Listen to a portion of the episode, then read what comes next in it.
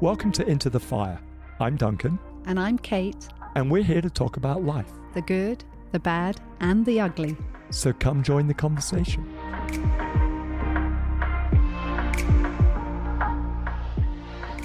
Well, hello again. It's great to be with you. And today I have a very special guest with me, Linley Allen, who is our um, Catch the Fire pastor from Auckland, New Zealand. And she's been visiting with us this week. So great to have you with us, Linley. Oh, it is so wonderful to be here and to be with my family and friends. And, you know, I'm just having a great time. So I just appreciate being able to be here and just soak up the glory that's here at Catch Fire Raleigh. It's awesome. Oh, it's great to, we've said it many times, but it's great to be part of a global family where, you know, the kingdom of God is expanding all over the nations of the world. And um, we have just got the privilege of hearing a little bit about your story today, Linley. You know, your story, you're married to lovely Stu, and he's home in New Zealand, poor thing. Um, probably a little bit colder over there right now. Um, but you know, we've we've been friends for many years and walked a journey with you through different phases of your life, and you know, um, the testimony of God's miracle working power in your life. I just knew it was too good not to share with with our listeners today. So, Linley, we're going to talk to you today about how um, you walked through a journey of childlessness as a couple Yeah. and how that turned out for you. But you know, not everyone will know the the ending, and I'm not going to be a spoiler right now. So I wonder if you could just share the story of what life was like for you and Stu in those days. Absolutely. It is a wonderful story. And, you know, it was such a journey of ups and downs. So, you know, we, we were the typical couple of dating and getting married and then doing our overseas trip, you know, like all Kiwis do. Um, and then we came back and thought, right, we'll just settle down and buy a house and start a family, and just the same sort of journey that a lot of our other friends did. And uh, so we we ca we did all that, came and we, we just were really pressing in as you as you do to get financially stable, which we did, and we bought a house, and that was just wonderful. And then we were trying for a family, and three years later, nothing had happened. Uh, and people were getting pregnant around us, and uh, we were away on holiday one day, and uh, over a Christmas holiday, and we just looked at each other and went, "I think it's time to to go to a fertility clinic and investigate what exactly is wrong." And so this was back in uh, 1997 uh, that we did this, and so we we did that. You know, we were pretty scared to do it, but we did it, and we went through quite a number of months of of treatment and blood tests and uh, you know having phone calls at certain times of the day saying that we had to um, you know when to have sex and when not to have sex. And I, it was quite a, it's an interesting journey when you go through fertility. There's no shame you know because you've got to find out how your body works and everything. And so we we did that and then there was the day that they were called we were called into the doctor's office to get um, results on some tests. And um, Stuart came, you know, we met in the middle of the day at a lunch hour and we sat in our doctor's office and the doctor just said, um, both of you are infertile and um, it's, go- it's never going to happen. Um, this is not going to be part of your journey. Wow, what a devastating blow. And, you know, just rewinding a little bit, you know, the time that you decided to go for um, fertility treatment, that must have been quite a scary, daunting journey anyway. Just realizing our bodies are not working, it's not happening as we thought it would. How how did you even pick up the courage to even go and see a doctor about this and, and talk about something very openly and very vulnerably, I suppose? Yeah, well, it is very scary because in your heart, you just want to pretend that everything's okay. That, you know, maybe even, even as Christians, you know, when we go, well, God's in control of everything, right? So there's the timing of God. Maybe it's just not his time, or, you know, maybe maybe there's a, you know, real practical reason why we're not getting pregnant or whatever. So it takes courage to face the facts, you know, but um, I think that at the end of the day, we both had this resolve of if it's good news or bad news, I just want to know it. And so Mm. I think you get to a point where you you- the the wondering and the no man's land that you're in, you you lose you lose the ability to stay in that place. You you get Wow. to the place of of desperation. Mm. And we did, and we were, you know, and so that kind of propels you into taking action. And so we did, yeah. Yeah. Wow, that was a brave thing. And then to have um, that outcome as well must have been devastating for you. How how was it sort of just even leaving the doctor's office, having to tell your family, having to tell your friends that had got newborn babies, you know, what was that like for you? Um, it was awful, to be honest. It was uh, like, how do you tell your grandparents that you're not going to have a child? You know, how do I tell my mum?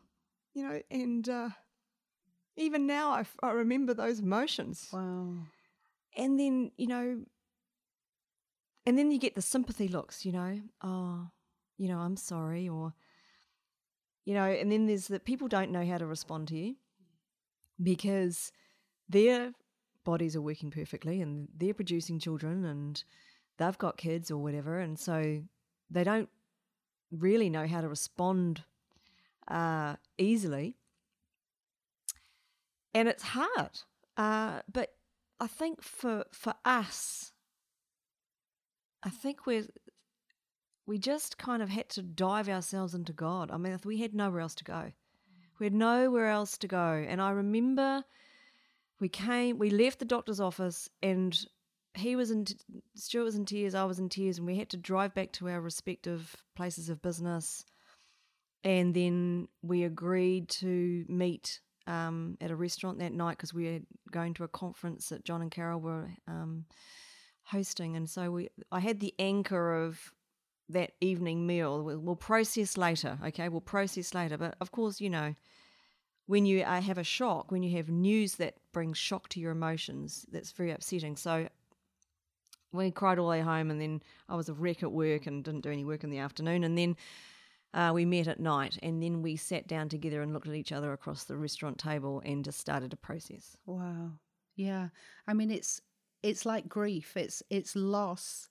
Loss of the dream of having your own child is like losing someone, really, losing the potential children that you thought were going to be yours. And you know, I don't know if I was really ever in touch with many couples when we were having our own children and our story was very opposite to yours. We had children just sometimes just by looking at each other, it felt, you know, they came very quickly. We conceived very easily. I had no complications with any pregnancy or delivery. And, you know, textbook. And it was it was hard for me even to understand what emotions a, a mother would feel if she didn't have the choice. And our third daughter, she came really quickly. And I was almost like, why did this happen? And I went through this period of shock and adjustment and thought, wow, I would have done it a different way. And I think that was my only um, point where I was in touch with the sovereignty of God.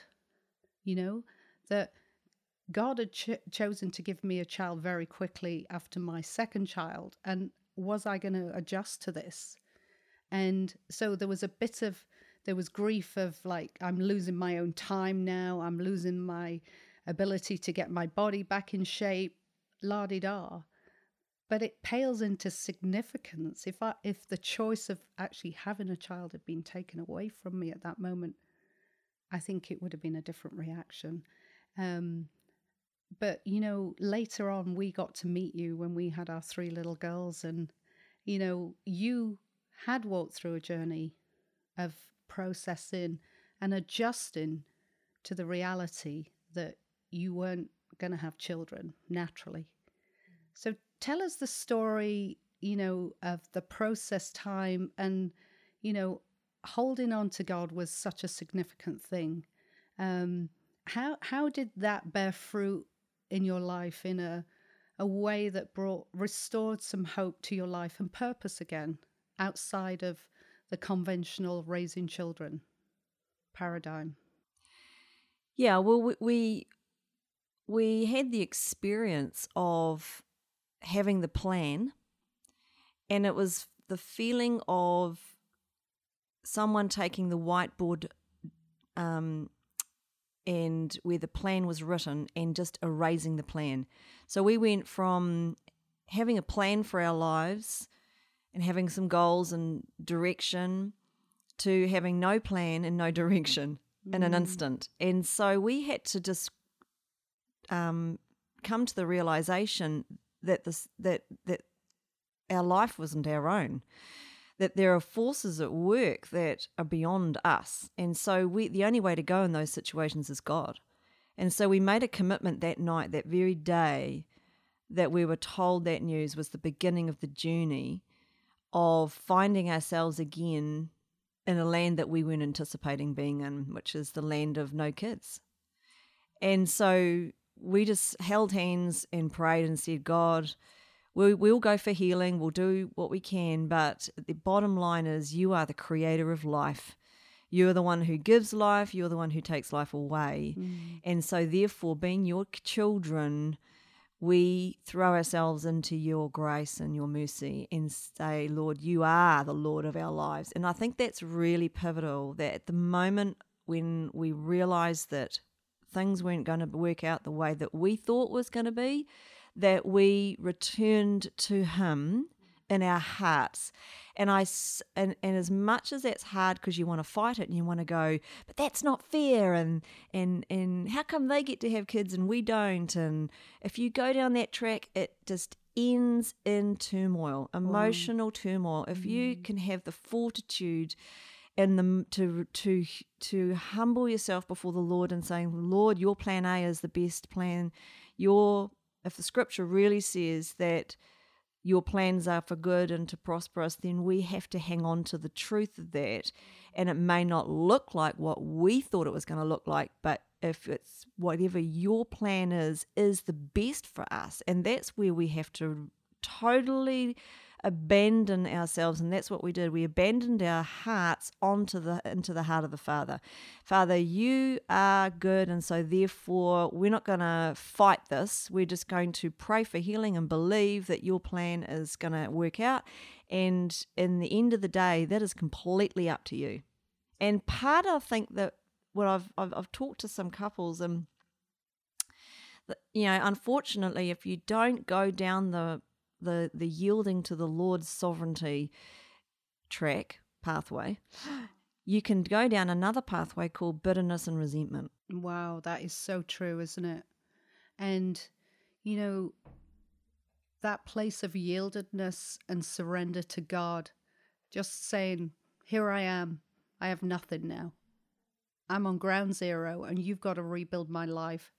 Takes humility, but there's something beautiful in that surrender because you find the way of grace. You f- you find the way and you find the arms of mercy around you. And you know, to be able to walk a road where your heart is free of bitterness and unforgiveness and even blame towards God and I'm sure there was all those emotions swirling but you know just that heart of surrender and yieldedness to say God you have still got my life. You are good. That's an incredible place to get to. Did you need help to get there, or was it wrestling it out with God like Jacob wrestled before God? Was it a process of wrestling with each other and God, and or did you have some help with that? You know, I believe that we drew upon our relationship with God at that moment. And I had to let go of a lot of expectation. Um, and I think partly we packed a lot of that emotion away and put it in a box and put it in the closet and closed the door and walked away. Um, but we didn't realize that we did. But in, in hindsight, there was parts of us that we kind of went, I don't know how to deal with this, so I'm just going to package it up and put a bow on it and put it, stick it in a closet. Um, and then there's the practical side of real of of gazing towards the future with hope in your heart and believing that your life could be good and great and fulfilling even when it isn't what you thought it was going to be. Yeah. So it's leaning on hope, you know. It's Yes. it's never ever ever letting go of hope. Yes. Yeah, the God of all hope filling your heart. And you said about, you know, some of those emotions were packed away and you tied a bow on them. When did they start popping up? Did you have did you realize that you had to deal with emotions even later on years later? Ha- What happened? Yeah, well, so we did end up in Toronto going through the school, and then, you know, in that environment, in that school of ministry environment, if anyone's been to a full time study school or Bible school or ministry school, this is the hothouse of the Holy Spirit, you know, and these places are places of transformation. And that's exactly what happened for Stu and I, that we actually had to face the grief. We, grie- we had grieved a bit and then packaged it up and got on with our lives um, because in actual fact you own you, you do what you can think you do what you can do to keep going right and so but then there was a time where the lord actually wanted to unpack that and i remember having times of many tears and anger especially around mother's day and father's day and and just not wanting to go to church because they gave all the roses to the women who have got who are mums and all this sort of stuff. And it's just like well this is just horrible and uncomfortable and awkward and i'm not going there. You know um, and then you get angry about that. And so there's the anger and then there's the grief and there's the disappointment. And then there's the control so you know in a christian environment you've got people who are prophesying over you oh you're going to have babies and i can see this and i'm like be quiet Is that was that your Yeah. way of controlling? Yeah, I'm like, shut down the rhetoric. I shut down and we publicly got up in front of our um, the people that we were in leadership over and we said, please keep all prophetic words and dreams and visions to yourself. We no longer want to hear it. We actually said that publicly. Yeah, because it was just too painful Too to have an- another prophetic word about, oh, yes, I see a baby in your arms. Or, and I'm like, just please stop it. So you were in a revival culture, a prophetic culture. Like, how can you keep that down? I mean, you yourself are a prophet. So, you know, and you discern. Were you discerning you're not hearing right? Or was it just, it's, it was hard to actually see? It was more of a blind spot because it was too personal to you. It was a blind spot. You know, scripture says that um, when you have bitterness and um, resentment in your heart, it dulls your ability to hear. Wow. And deep down, I was so annoyed at God that it in that particular area I couldn't hear Him. Wow. Mm. And it does it. That that that anger and bitterness will dull your ability to hear and see. Did you realize that was happening? No. yeah, and I'm a prophet, and I didn't realize. But you know what? We've all got our blind spots, don't we? We do. We need each other. yeah. Yeah. And I, but I, I think that our reaction at the time was so severe. I don't think anyone had the guts to tell anybody anything different, except one day. Yeah, well, I certainly wasn't going to say it to you back then. But tell us about one day. What happened? The one day that changed it all. Wow. So I was in Toronto at the time and on staff there and emceeing a particular conference. And Mahesh Chavda was preaching that day. And I was sitting on the front row minding my own business and listening to him preach. John Arnott was sitting beside me and a number of others on staff. And Mahesh stopped uh, his in the middle of his sermon, came down, stood right in front of me, pointed at me and said, and said, "Woman, I see a baby in your arms." it was just like that woman. I think he said woman or lady or I can't remember, but uh, you know it Wow. was, and I Oh just. I got I was so I wanted the ground to open up and swallow me because the room was was full. There was about three thousand people in the room, and so all eyes were on me, which is not good when you're angry and ticked off about Yes, the fact that yeah. people keep saying this to you, and yet there's no physical miracle. Bless Mahesh. He's lives here in North Carolina, and he's an incredible man of God. And um, you know, when he spoke to you with a man, a spiritual man with authority, did you feel anything?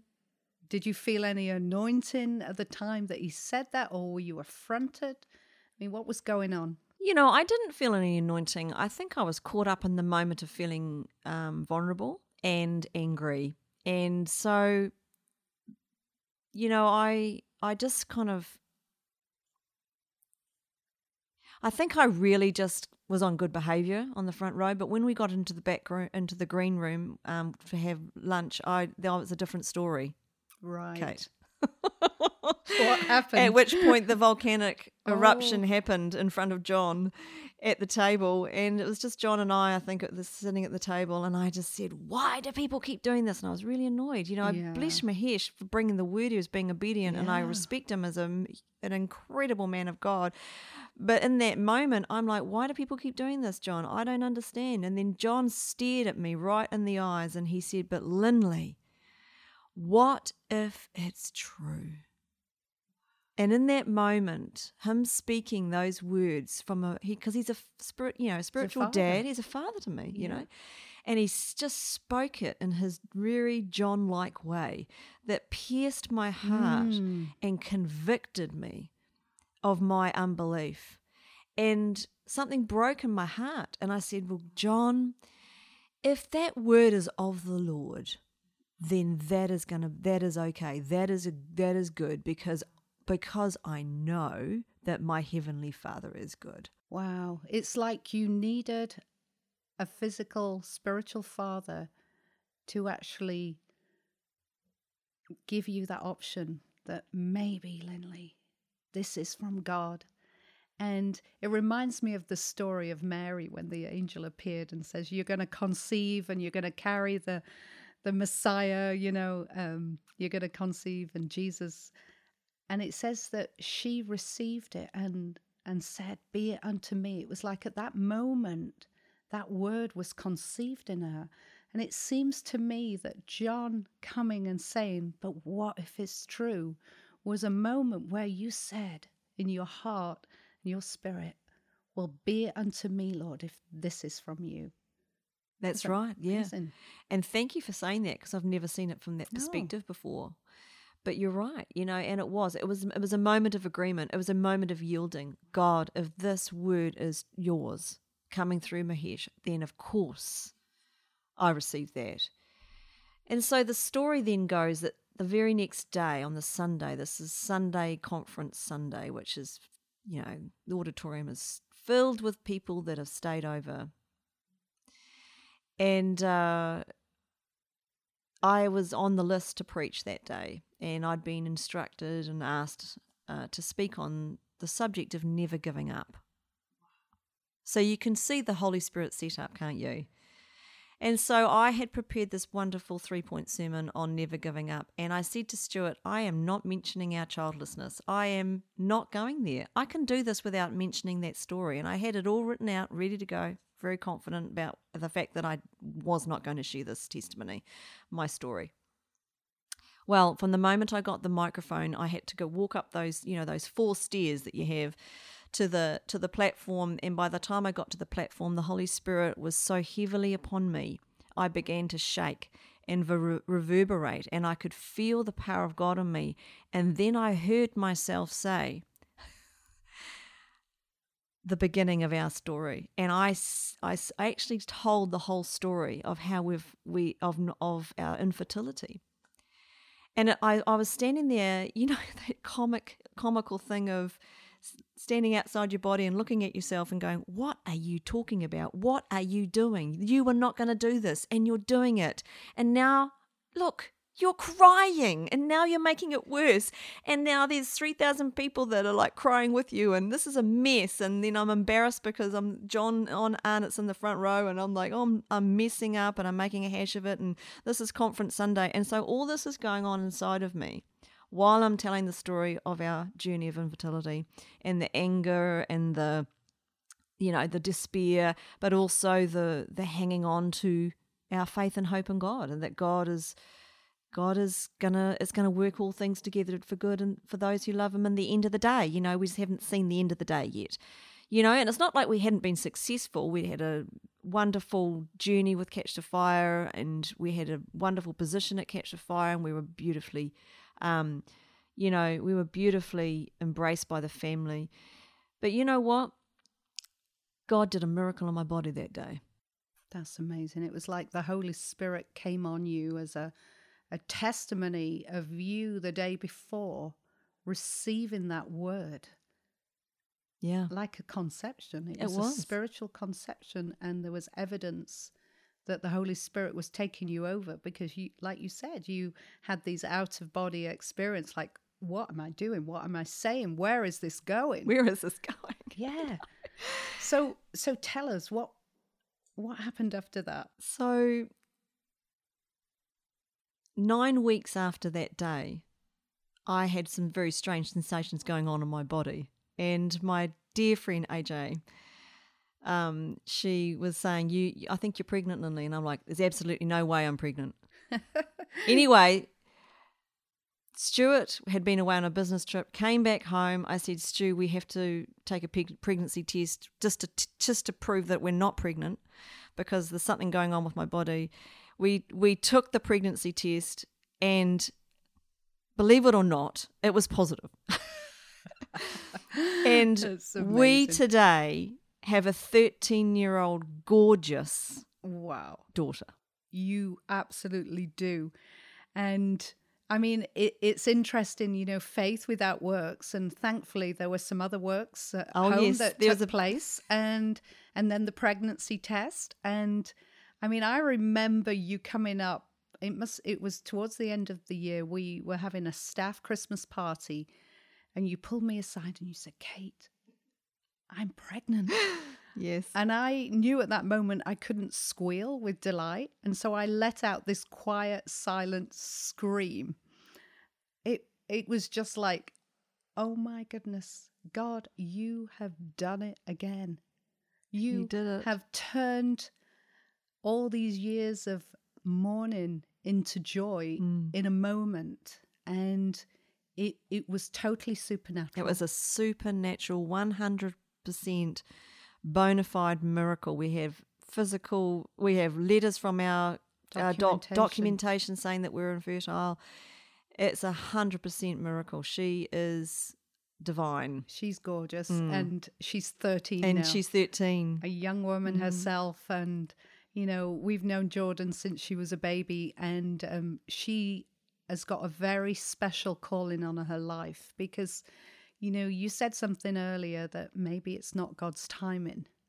Now in hindsight as you look back to everything that you were able to accomplish in the kingdom and you know even a move from new zealand to canada for several years of your life and and being in that environment where having somebody like a John Arnott in your life that was able to say, but what if? What if God is true? And and the the important thing about what you're saying too, Kate, is that the timing of God is perfect. The day that I found out, I went from unbelief to realization that I was actually pregnant to um, having a very serious conversation with God about it because I was now 40 years of age. And so we started trying when I was about 27. And so that had been a long journey, and I've got a forty-year-old body now. Thankfully, at the time, I was I was going to the gym, and I'm you know was really quite strong. But here's the thing: I said to the Lord, Lord, if if this was actually in the plan all along, why are you giving me a child when I'm forty and not when I started you know, way back when I had a 20 something year old body. And the inner audible voice of the Lord said to me very, very clearly, He said, Linley, if this child was born back then, it would have missed the timing of its destiny. Wow. This child is to be born now for its destiny to be fulfilled. And did the Lord unpack that a little bit more about her destiny? Um, over the over the years, yes, but there's there's something still yet to be disclosed in the spirit around the fullness of that. But it's she's she was born in revival for the revival to come. And the Lord gave you a very, very clear direction about her name too. Oh, Do you want to share about that? Yeah, do we have time for that? Yeah, let's keep going. This So when I was in when I was about five months pregnant, I had a dream, very vivid dream in the night, and I dreamt about standing in front of the prophet Bob Jones, and uh, he is an, a very well known American prophet. He's now gone on to glory. Anyway, in the dream, I was pregnant in the dream, and I said, Bob, would you like to meet my child? Its name is Jordan. Hmm. And then we had this conversation in the dream, which is still hidden from me. But I introduced that child as Jordan, and then I woke up. And so I said to Stuart, my husband, I said, you know, prophetically, we can go two ways here. We can either take it literally that it, it her, its name, because Jordan is a male or a female name. You can either we either take the meaning of the dream to mean that we're to name the child Jordan, or we can take it as her birth will be a Jordan experience. And so we both went to the Lord and individually prayed about it and came back together and both agreed it was both and Mm. that we did name her Jordan, Jordan Michaela, um, and then her birth was the was the beginning of us crossing over Wow. and into a new into a new epoch of epoch time. of time. And uh, just recently, I had another dream that indicated that that epoch of time had sh- had now come to an end, and we were now in the promised land. Wow. So we've actually transitioned, and she's just come of age. So she's turned 13. She's out of her 12th year. She's into her 13th year. And I had a very vivid dream of, of um, that indicated that we were now through the transition time of, um, and now we are in the territory. Wow. So this is prophetically really interesting. And I actually believe it's a prophetic word for the church. It's not just us. So, you know, maybe having a pr- prophetic mantle and you become the message, your life becomes the message that I believe the body of Christ is in ha- is already in the time of harvest. That's an amazing, amazing word. How the Lord used your story of of Jordan, and you know, Jordan's like any other young lady. You know, she's coy when she needs to be. She's engaging when she wants to be, and but she loves Jesus. And you know, there's something about her that she knows that she's a special child Oh yeah. and you know she's your one and only as well um you know now that she's getting older is she beginning to realize the prophetic destiny of her life even a little does she have any of those conversations with you yet She's beginning to, and there's two things that are really important to her. One, she has really grasped that she's a miracle. She has fully, she fully realizes what that means. And number two, she is very proud that she's Canadian.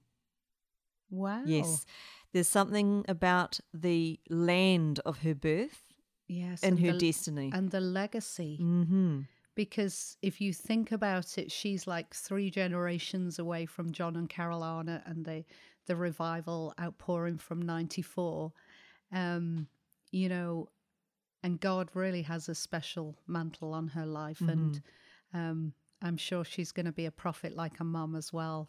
um, but you know, this is amazing to hear the story of how God redeemed that disappointment and hopelessness. Linley, what would you say to couples that, you know, as pastors, we we cry with those that cry and you know we feel their pain we carry their burdens. And scripture says very clearly that we carry one another's burdens that we may be healed. Um, you know we know chil- uh, couples that are experiencing miscarriages after miscarriage. Um, you know, maybe they're a bit afraid to find out if there's anything more going on, anything more sinister. Um, and then there's ones like you that are just still crying out for a child. And, you know, we're walking couples through that all the time. And God has given us a heart for childless couples. And, you know, Duncan and I um, have agreed with many couples in the nations and seen babies born. And one or two have been given Duncan's name, which is is always quite funny. Um, one in Africa for sure, and you know people will come up and they'll say, "Do you remember me? You prayed for me." But there's always the ones that sometimes have to wait a little bit longer than others. What would you say to those people today? Never give up. Never give up believing and never give up hope. Now, in the natural, some couples might get to the point where, you know, it's not going to ever happen. But there is life. Can I say this bluntly? There's life outside of children. If God's goodness is faithful in your life, then your life is destined for joy. Don't get stuck in bitterness and resentment, but to re- just really release that to the Lord and allow the Lord to be your Lord. You know, um, bring give each other comfort. Don't blame each other if you know, especially if one's got problems with their body and maybe the other one doesn't or whatever. And thankfully, both Stu and I did, so there was no area of blame. There was no room for blame. Blame will just you know take you down the wrong pathway. Throw yourself on the mercy of God. Always hope that life in the spirit, life in the kingdom is is is to bring you joy whether you have children or not and always believe in the supernatural. Always believe that God can pull something out of nothing. he can make something wow. out of nothing. That is so true because he did that for you. He did that for for me, and I release the power of our oh, testimony. Oh, yes, Lord. I release the power you, of Lord. the supernatural testimony of Jordan's conception and birth. I release it out over the airwaves right now to couples that are are, are needing a miracle, I release the miraculous um, right now in Jesus' name. And I break the curse of childlessness off couples and off wombs and in, G- in Jesus' name. Mm. Amen. Yeah. Wow, that's so good, Linley. And we just want to thank you for sharing that story of hope and joy. And you know, just an encouragement to everyone listening that don't forget that God knows and He loves you so much that He can make a miracle happen out of nothing. And we know He's a God that does that. So bless you all and thank you, Linley, for today. Oh, thank you for inviting me on. It's just been a pleasure. So good.